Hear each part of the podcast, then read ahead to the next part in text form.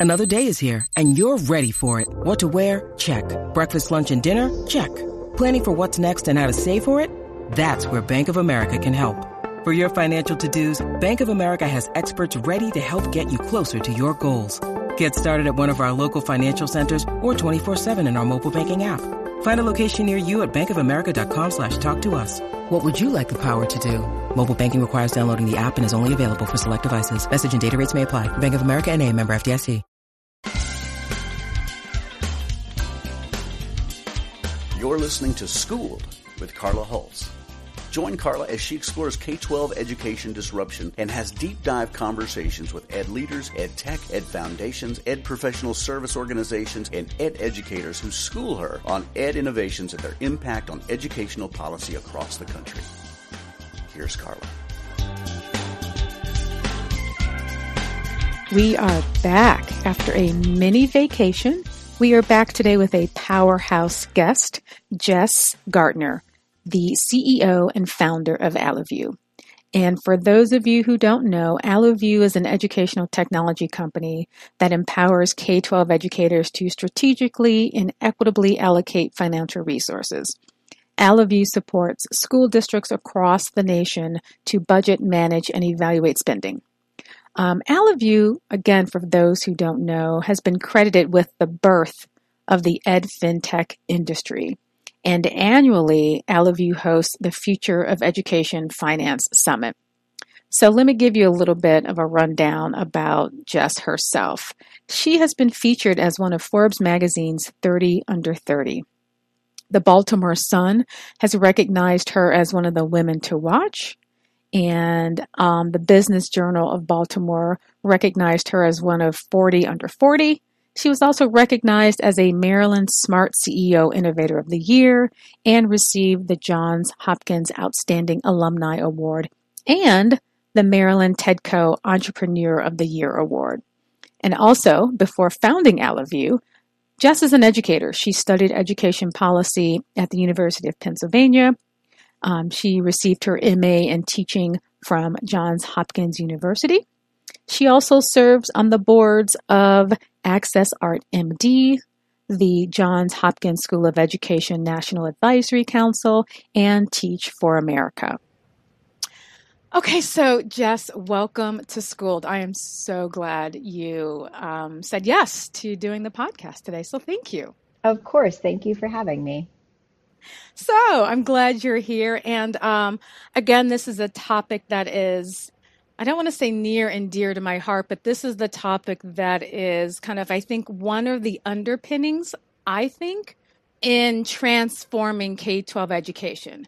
But it seems, Jess, that no one is really saying, hey, let's talk really about how education is funded and then what happens with those funds. So, so we'll get to all that. So I want to start with why are you even in the ed finance space? it's not the most sexy thing to do. It's not the most, and I hate to say this, most financially kind of bankable, right? You could be making tons more money, I'm sure, doing whatever the gurus are doing around the country.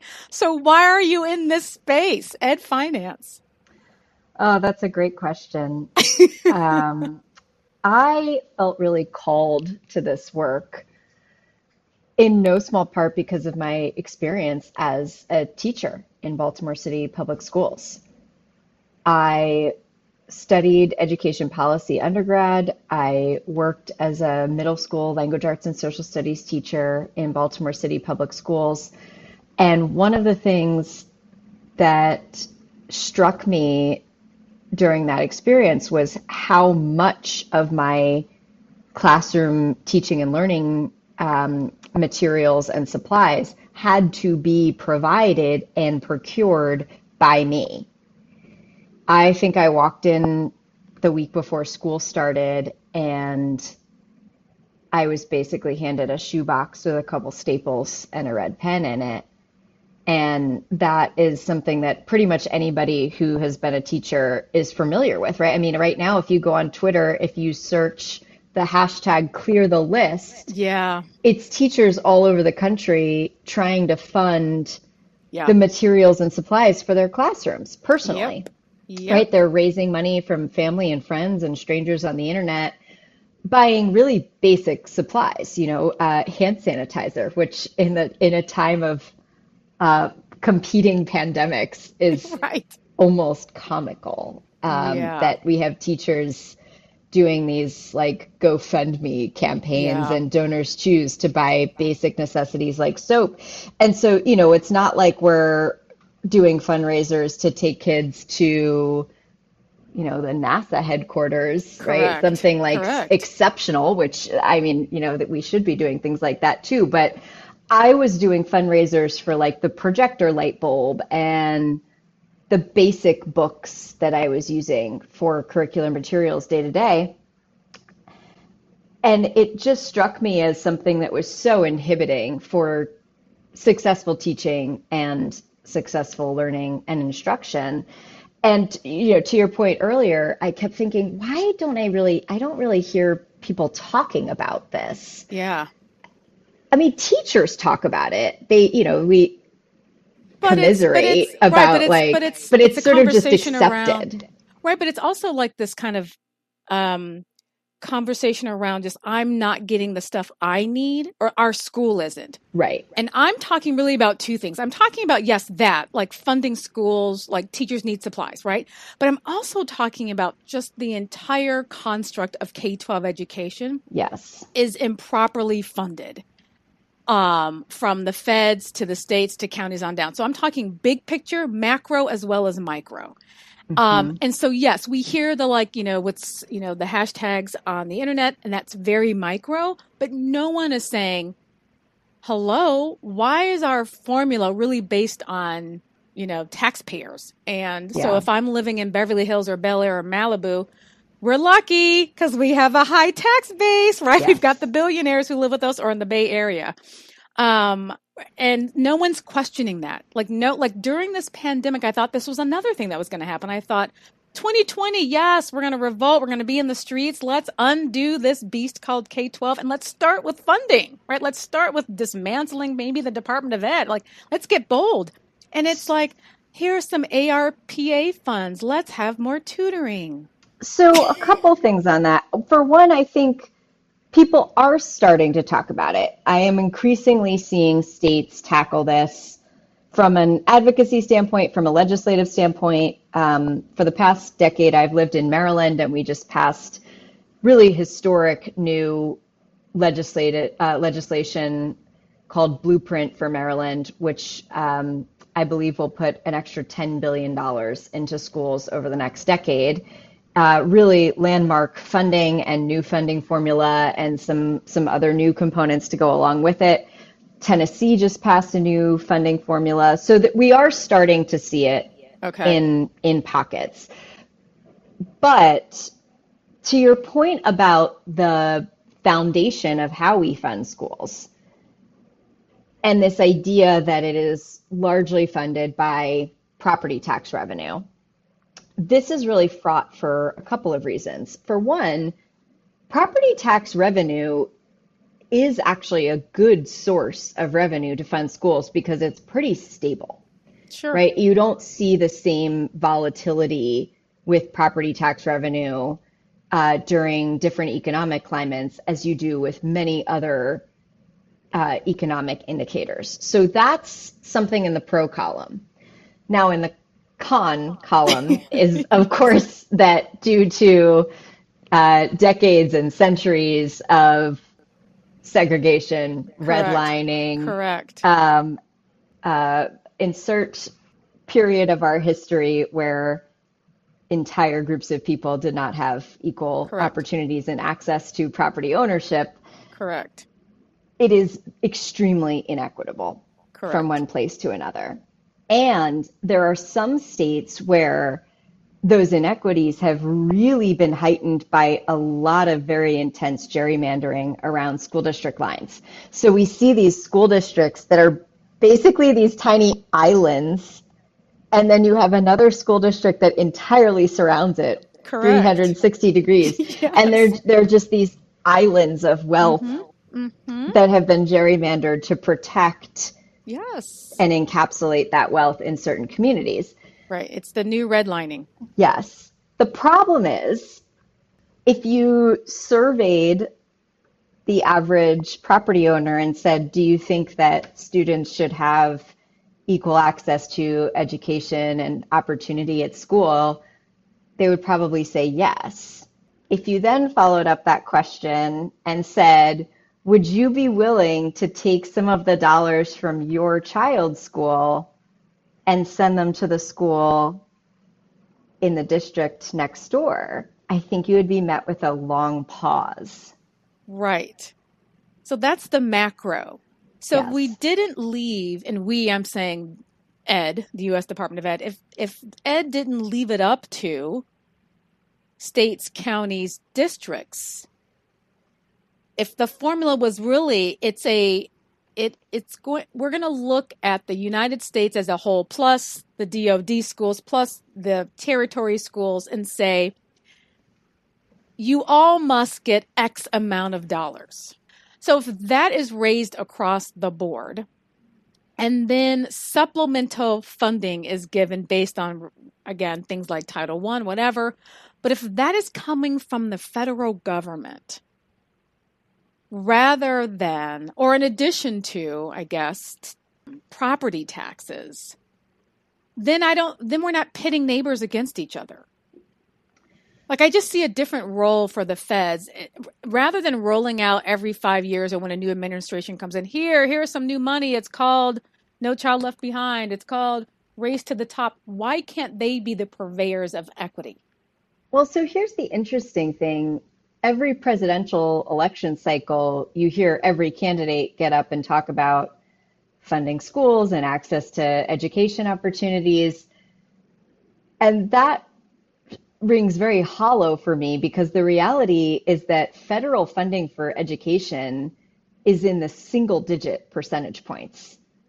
Right? Historically, federal funding, all federal funding for K 12 is something like 6 to 9% of education funding. It's very, very small. And in some districts, it's almost nothing because Correct. most of that funding is targeted grants for special ed, Title One, et cetera. So we have some school districts who have maybe one or two percent federal funding. So it's really a state's issue. And I think for lots of reasons, in terms of the way that the country's constitution is written and the way that the country is designed and the current political climate, it has to be an issue that is solved at the state level. The federal government is never going to be able to come in and dictate to states how they fund education. This is a problem that is going to have to be solved at the state level. And this is where those state legislation efforts are really, really meaningful for moving the needle on equity because the states can decide we're not going to let the zip code or this boundary line define the dollars that you get when you go to school or the opportunities that you have when you show up to school. And so, so can't the feds then though play the role of say, and I've said this before in, in previous podcasts, kind of as a Supreme Court hmm. to say, fa- you know, foul Idaho, you're failing your you know your districts your funding formula is you know below our bar blah blah blah blah blah. You know foul nebraska right? Like there should be some governing body saying hey you're dropping the ball florida or good job massachusetts right maybe in a perfect world but if you're asking if i think that that is remotely feasible today Absolutely not. I mean, look at the Supreme Court decisions that are being handed down right now. Everything is being pushed back to the states. So, uh, you know, I think we do have to consider what what might be a perfect solution in a land of ideal equity, but then we also have to think about what is actually feasible in the political and social climate that we have. And right now, I do not see edicts being passed down from the federal government about education funding being huh. a remote possibility anytime in the next several years. So then why getting back to then why Allovue? Why start a company like Allovue? Is it was it for that very reason? Like I don't see any edicts coming down. I can yeah. maybe fill in the void somehow. What were you thinking when you started the company? Interestingly, my education background was in education policy. It's what I studied undergrad. It's what I thought I was going to do with my career. And I was in college and I was a young teacher it, around the heyday of No Child Left Behind. So federal education policy was in the news in a big way, in a in a transformative way. For for all we could criticize No Child Left Behind, it forever changed the way that we talk about education policy and the role of the federal government in education. Correct. And I think it, it changed a little bit and, and not in a positive way how we view accountability. Absolutely. Right? Absolutely. yeah. For better or worse, education yep. has been forever changed. And I was completely fascinated by that from a policy standpoint.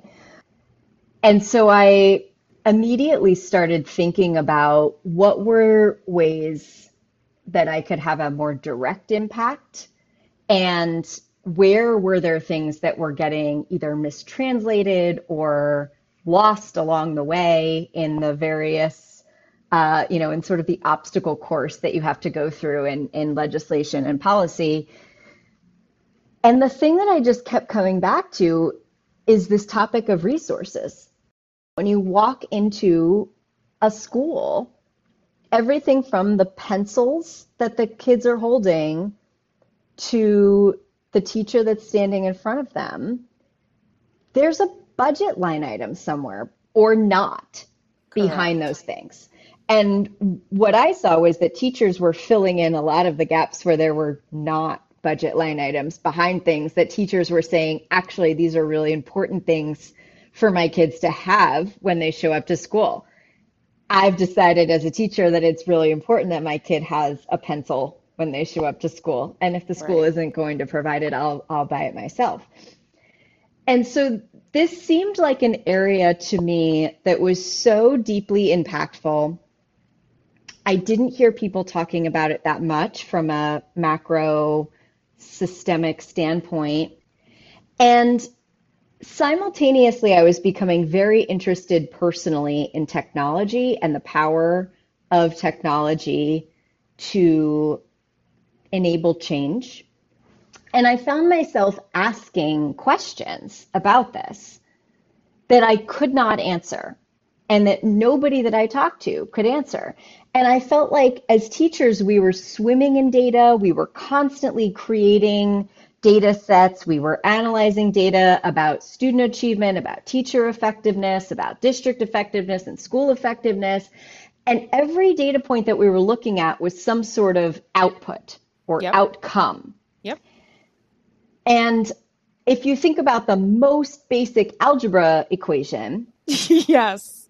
Right? You cannot yes. just look at one side of the equation. If you want to solve for x, amen, my sister. You have to look at both sides. And I said, okay, what's the other side of the equation here? And it's very clearly the resources, and I use that word very broadly. Resources, I think about time, yep. scheduling, yep. Um, people, the yep. teachers, the number of them, the staff, the wraparound services, the level of expertise and experience and and the effectiveness of those staff members that are in front of students. Yes, of course, the little micro resources, the books and the paper and the technology, and how all of those things fit together.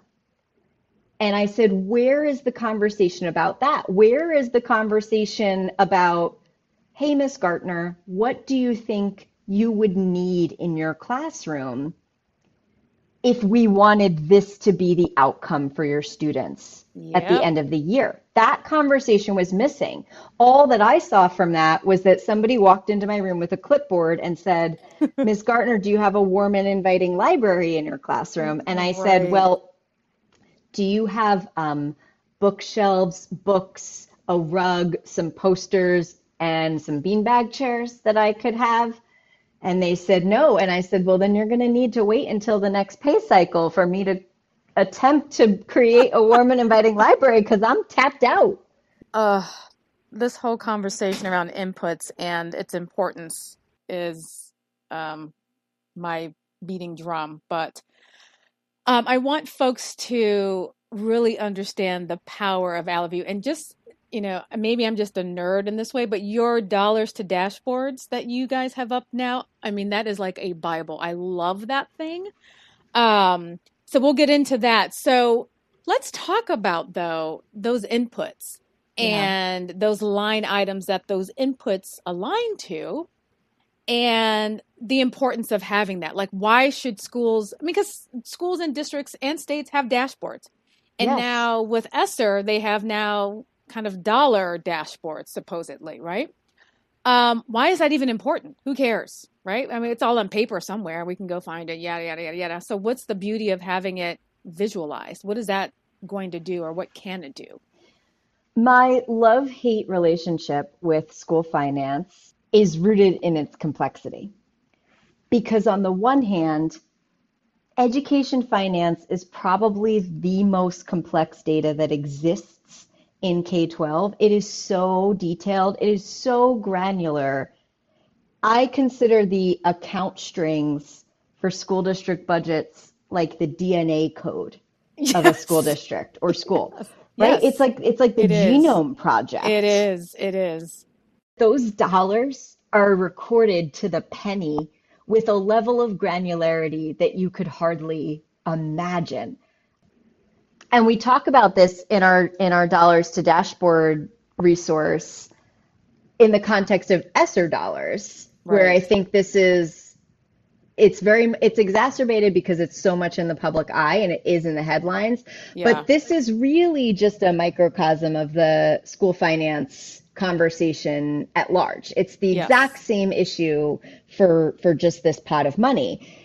And so there's this inherent tension in the fact that districts are actually swimming in finance data with more detail than anybody that's just trying to understand how their kid's school or their local school works would need yeah. and more data than you could possibly use to analyze in any sort of reasonable way but the flip side of that is that there's not a great way to aggregate that in a way that is accessible, that is user friendly, that is understandable, that is standardized, that is comparable to other districts or other states. And so the reality is that everybody just assumes that we have nothing. Yeah. Because there's no in between. Things are either aggregated to a level that makes absolutely no sense, right? Like, oh, we spent this giant bucket of money on instruction. Everyone's Correct. like, what what does that mean? Correct. And then if you dig down, you know, the next layer is like, well, I can tell you how much we spent on the light bulbs. Right. And that they're, right. you know, what what wattage they are and yes, what brand yes. they are. And also yeah. that's that's not useful either. Correct. And so the challenge is that we need this middle layer of data that really does not exist in any sort of uniform way that splits the difference between aggregating something to the point of being just completely opaque and useless Correct. but is also not at such a level of detail that it, it is also equally useless and overwhelming to somebody who's trying to ask critical questions about education resources yeah, I mean that, that's interesting. You brought up kind of the ESSER funds because there's a education writer every day writing another article about where's the money going. What is it really? What is it that people don't understand about not only these ESSER funds but just ed finance? How yeah. does it even work for people to understand that? Yes, a big sum comes out, but that's not how allocations work in districts. Right. It takes the time to even just procure whatever you're trying to now get, whether it's masks or hand sanitizer or a new social worker. It's like, what? Why are you so stupid on this, people? It's like, what, what do we, what do we need to do? That's why, again, your dollars to dashboard. It was like, oh my God, everyone just needs to read this. You will understand. So this this narrative around nobody spending the dollars was yeah. the prevailing catalyst for why we created that resource because I felt like I was losing my mind. Yes. Going onto Twitter and seeing these Yes. news news uh, headlines of saying, "Oh, schools aren't spending the money," when I know what's happening behind the scenes. And again, this is a small example of a broader challenge with ed finance, which is that the lag between when dollars are allocated, when they are spent, and when they are reported is it, it's really unacceptable. Right. I mean, the the quote unquote best ed finance data that we have comes from the census, and it's published three years behind. I mean, just think about how helpful data three years behind right now. Like, it, we might as well be on another planet. Yeah. So that is the standard, the standard reporting timeline in in like the best of times is that data is three years behind. And these ESSER dollars were awarded and literally within weeks people were like, where is the money? How do we know when it's been spent? And now it's creating these headlines. So there's a few things about ESSER in particular that I have been just screaming to anybody who will listen and trying to be louder for the people in the back on. One is this timeline issue, right? So the time even between when that legislation was written, X billions of dollars are being awarded, to when it got to the states, to when it got to the districts, to when districts were approved to spend it, Right. was anywhere from months to the better part of a year. I mean, the ESSER $3 in particular, they were awarded March of 2021, and as of January 22, districts still hadn't received those dollars or hadn't Right. received approval to spend them. Correct. So you've got people yelling in November, where are these dollars going? And the districts are like, we haven't even gotten them yet. So Yeah. that was problem number one. Problem number two, for the most part, districts are not wandering around thinking, gosh, if a billion dollars just fell out of the sky, what would I do with it? And that would that would be in a good time. But now we have this added complexity of we are mid-crisis. Right. So so the analogy that I've been giving to people on this is let's say you were saving up to do a, a, a renovation on your house, right? Let's say you wanted to redo your bathroom or put an addition on whatever, you want to redo your kitchen, whatever, right? You're saving your pennies and you're ready to do this big remodel and you've been thinking about it for years and you've got all your color palettes and your tile picked out and your basement floods Right. okay, you are now not going to be buying the pretty tile for your kitchen. You have to go make sure you don't have black mold in your Right. basement. And all the pennies that you've been saving for that beautiful renovation are now going to flood mitigation to make sure you don't have mold and diseases in Correct. your basement. So that that was problem number 1 on the expectations gap is that the districts are like, okay, we we are worried about getting kids fed here, and when the kids are fed, we will begin to assess what we're going to do about the math and Right. literacy deficits Right. that we're dealing with here. Right. So there's another problem. And then, of course, every state put in their own special requirements for these spending plans. And the legislation required community engagement. And Carla, I know that you have been in settings where you have had to organize feedback oh, from a Oh, community boy. setting. So I'm sure you know how quick and easy and so painless and So simple easy. that Everyone agrees. I mean, Everyone agrees. There's there's no there's no dispute, No divergent thinking. no divergent no, no, no. thinking. Mm-mm, not at all. So even just the time period of organizing this community feedback and then synthesizing it and figuring out how it fit in with the state plans, that took time. Okay, so now we've got our plan, we're finally ready to go, and now we have to deal with labor shortages supply chain issues. Right. It was absolutely driving me crazy to see people be so smug about, like, well, you've been saying you want more funding for years and now you have funding and you can't even spend it. Right. And meanwhile, nobody is prepared for that windfall of cash that is one time funds, by the way. Correct. So it's not like, hey, it would be great to put five extra counselors in every school. Yep. Oh, okay. Well, how will that plan change if you can only have five extra counselors in one school for two years? yeah. and then I you mean, have to fire them all. Right. I mean, that's the lunacy, though. I, I mean, I hate to beat them up of Ed, right? It's like, you know, you should be spending your money on community schools. Um, okay. So when this one time set of money goes away and I've put in a health center in my school, it's like, Right. what are you, what kind of cockamamie crazy are you coming from? Yes. Or even two. it's, go ahead. these these one-time funds are really a double-edged sword because on the one hand, schools absolutely need the supplemental resources to deal with all of the pre-existing, but also these um, these pandemic-specific challenges. But on the other hand, threading the needle of how to deploy one-time funds in a way that does not end up creating more long-term challenges than it Yes. solves in the short term yes. is not an easy task.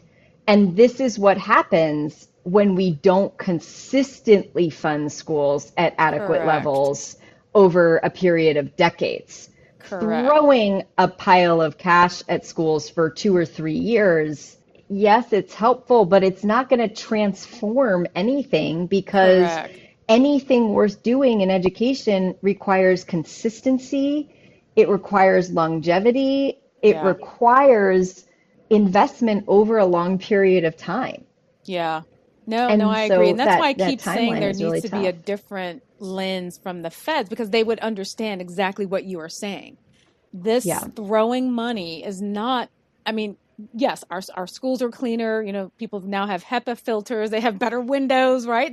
But the quality of teaching and learning is not going to change as a result of these ESSER funds, which leads me to this question, Jess. We talked about the idea of having, which you do, Allovue, this wonderful um, platform that allows a district to look at the ways in which it is it's spending all of its dollars. But where is that return on investment piece of that?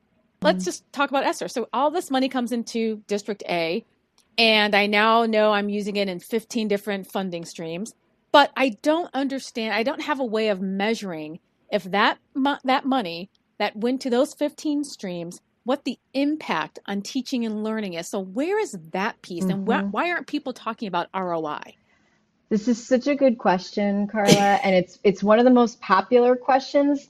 Oh, And I have- it makes my eye twitch because I'm like, can we get there, please? Yes and no. I'm going to give you perhaps an unsatisfying answer.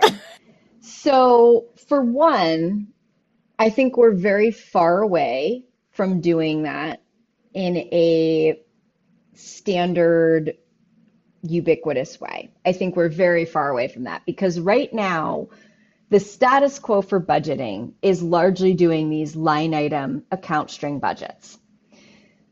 A big thing that Allovue is doing is working with school districts to move towards priority based budgeting or strategy based budgeting, where you're not just thinking about these line items as discrete budgets. Mm-hmm.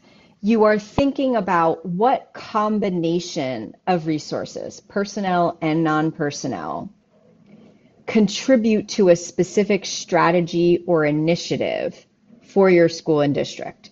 So we allowed allow districts to set district-wide priorities, which might be something like literacy or community engagement, right? They're pretty broad. They're tied to district-wide strategic plan goals. So then we allow individual departments or principals to say, here's a set of strategies at my school that are in service of that larger goal for the district, right? So for us, if we want to move the needle on literacy, Um, we know that our special ed students are are a subgroup of students that's really struggling in literacy in our school. In another school, it might be English language learners. However, the principal wants to do it, what are the specific strategies and initiatives at your school that are in service of that goal? And what resources do you need to do it? Is it teachers? Is it paras? Is it software? Is it hardware? Is it a trip? Is it an attendance monitor? Is it pizza parties for the family? Is it extended school hours? Whatever it is. And what does that cost? And my favorite part of this is that sometimes we'll do some carryover budgets and a principal will say, I have no idea what this line item fits into. And we'll say that's probably something you want to evaluate for maybe taking out of your budget. Right? I actually think a big part of budgeting is figuring out what you want to stop doing. Thank you. You can't yes. just add new things forever, right? Districts can't handle and schools cannot handle endless change management. Correct. So pick the three to five strategies that you're really, really going to focus on and ditch the stuff that is not in service of them. Now, you know, if you've got a $50,000 software license in there and you cannot explain what strategy that's contributing to, and none of your teachers have any explanation for it, maybe let it go. Right, but I think taking it a step further because I, I I'm not in the business of having my leaders that I coach make arbitrary decisions around what we should be doing and not doing. That's why I'm like, when can we get to the ROI where people can make clear decisions on? We got, you know, these are our strategies, which I I would I mean, if I could get my districts to do strategy based budgeting, my God, sweet baby Jesus, the heavens would open up, right? But then it's like, so what? There's this black box where people are doing things, we don't know what they're doing. And then it's this lucky and losing cycle. Yay, test scores went up, or boo, they went down. We don't know why. So let's stop doing it, or let's keep doing it, or let's add to it. It's so arbitrary. Right? Okay, so here's here's the other part of this. So step one is we would make a lot of progress if we move towards this strategy based budgeting and principals and teachers could explain to you how all the resources in their school contribute to these strategies and to what end. Yeah. And this is where that outcome piece or yes. the performance indicator comes in, right? Yep. Now, here's the part that I think will be unsatisfying to you. oh, no. Parents and kids and teachers are not coin operated. And this term ROI largely comes from the corporate business world. It does. Where if you spend $100,000 on Facebook ads and you get a thousand clicks on your website and a hundred people buy your widget, yep. you can calculate very clearly Yes. How that investment translated to the sales that came out of it, right? There's a very clear breadcrumb trail of how this consumer got from eyeballs on your website to purchasing your widget. Kids are not coin operated like that. They're not Facebook ads. They're not they're not little prizes in a coin operated machine and they are never they're never going to get to the point where you say if we spend a hundred dollars on this book, your test scores are going to go up five points. Well, what that's, about that's we sent reasonable. our teachers to this particular professional development and we can measure the effectiveness of that professional development on teacher practice to some degree on student outcomes, right? So I'm talking about yes. those kinds of measures and no one's measuring but, that right? Well, I think they are, but it's still hard, Carla, because think about it. What if all those teachers are also in um, a little a little Twitter group and they are exchanging resources on Twitter, and it's not actually it's not actually the PD that they went to. It's that they all decided to stay friends and have this uh, Twitter chat on Tuesday nights, and that's actually what's improving their instruction. Sure, and we right? could find so you that get out. into these no, attribution no, no, errors. Right, right, but no, but you could find that out, right? As a principal, I'm going into my classrooms and I'm observing my teachers on this particular strategy that they've learned at the PD, and I'm seeing they're not doing it; they're doing something else, and I go, so how did you learn this new strategy? It's not what I sent you to training on. Oh, I'm on teacher to teacher, blah, blah, blah, blah, blah. Right. And then I can clearly yes. say money not worth spending. Correct. And I think that that is happening to some extent okay. qualitatively. Right. Yeah. And, and so there's, factors that are happening inside and outside of school where you cannot zero in on was it the curriculum or was it the after school program or was it something that parents were doing with kids after school for any one initiative that you come up with i could give you a thousand factors that will muddy a perfect quote unquote roi analysis yeah, yeah, Because there are so many of these factors that are hard to measure. Now, all that being said, I do think we could do a much better job starting to group these resources yeah. across strategies and to your point have a conversation yes. right? Say call, call those teachers together at the end of the year and say okay we sent you all to this pd series to accomplish xyz what do you think? Right. And if all the teachers were like, it was crap, we hated it, we didn't do it, we we don't like it. Oh well, that's weird because you all got better at teaching this year. Oh yeah, because we do brunch every Sunday now and write lesson plans together, right? I mean, yes, yes.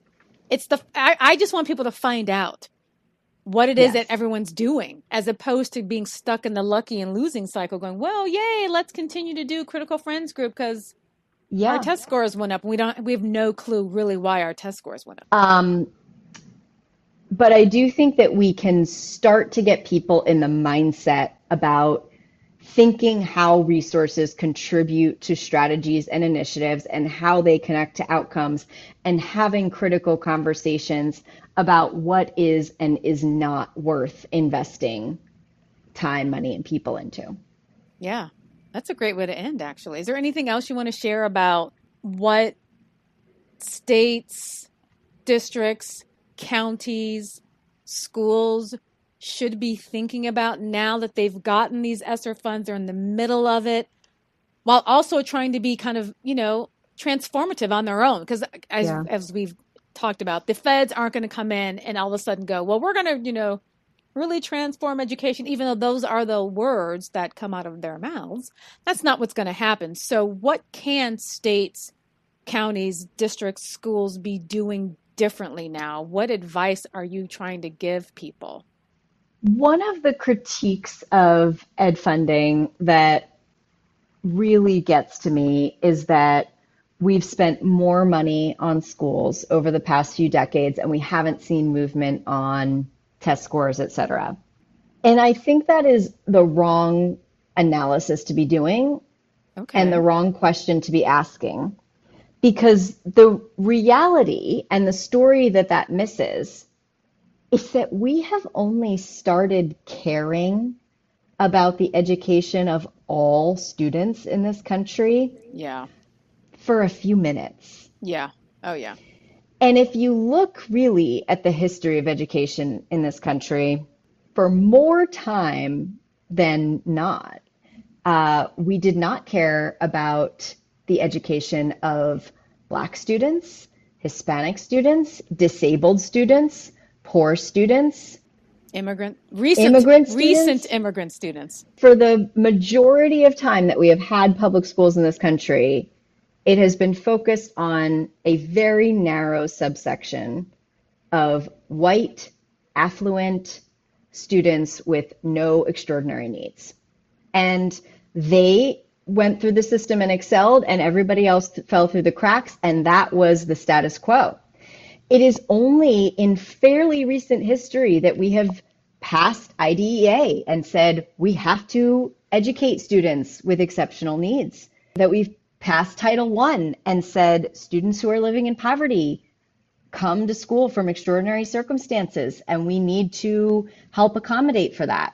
And every year we have raised the bar on what we expect schools to do. And they have become this catch all yes. for every other challenge in society. They are literally where the buck stops on the failing of every other public social system.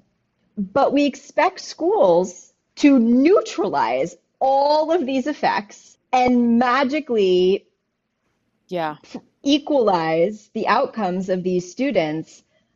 But while we have raised that bar to astronomical levels, we have not increased funding to the extent that it would show that schools are now centers of social welfare, economic and workforce development, housing, nutrition, public health. And so I think the question that we have to ask is what do we actually expect of schools? And if we actually expect our schools to neutralize the impact of poverty and disabilities and whatever extraordinary needs students are coming to school with and produce equal outcomes for them, what would that cost? Mm. Yeah. And do we care? And do we want to fund schools at the level of addressing those needs? Because right now we are not. We are still funding schools like we just expect them to elevate the top 20% of students to college and everybody else falls through the cracks. And while we have added all of these additional mandates and expectations that are truly extraordinary, we have not expanded funding to meet those expectations. And that is where we see the gap. Oh my God. Yeah. This conversation, Jess, this is it for me. We've yeah. got to nail this. And I'm just befuddled and beside myself because it's like no one's really digging into this. And that, by the no one, I mean from the White House on down. I'm like, come on, people. And I thought the pandemic would really kind of elevate that. You know, everyone's like, yes, equity, Black Lives Matter, disabled lives matter. You know, let's reform immigration. Like these major issues that are pulling at our democracy were coming to a head. And I thought, we're going to tackle it. And then it's like, hey, I want you to do community schools. Hey, hire some more tutors. Hey, yeah, do after school. Here's some money that'll last you two years. Bye bye. Yeah. like, oh my God, what's going to happen to us? But anyway, on that, Miss Gartner. I know you are traveling the world. I wish you safe travels. Thank you. Thank you so much for joining me today on Schooled. Thank you so much for having me. Thank you for listening. Schooled with Carla Hulse is available wherever you listen to your favorite podcasts, including Spotify, Apple Podcast, Stitcher, iHeartRadio, and Amazon Music.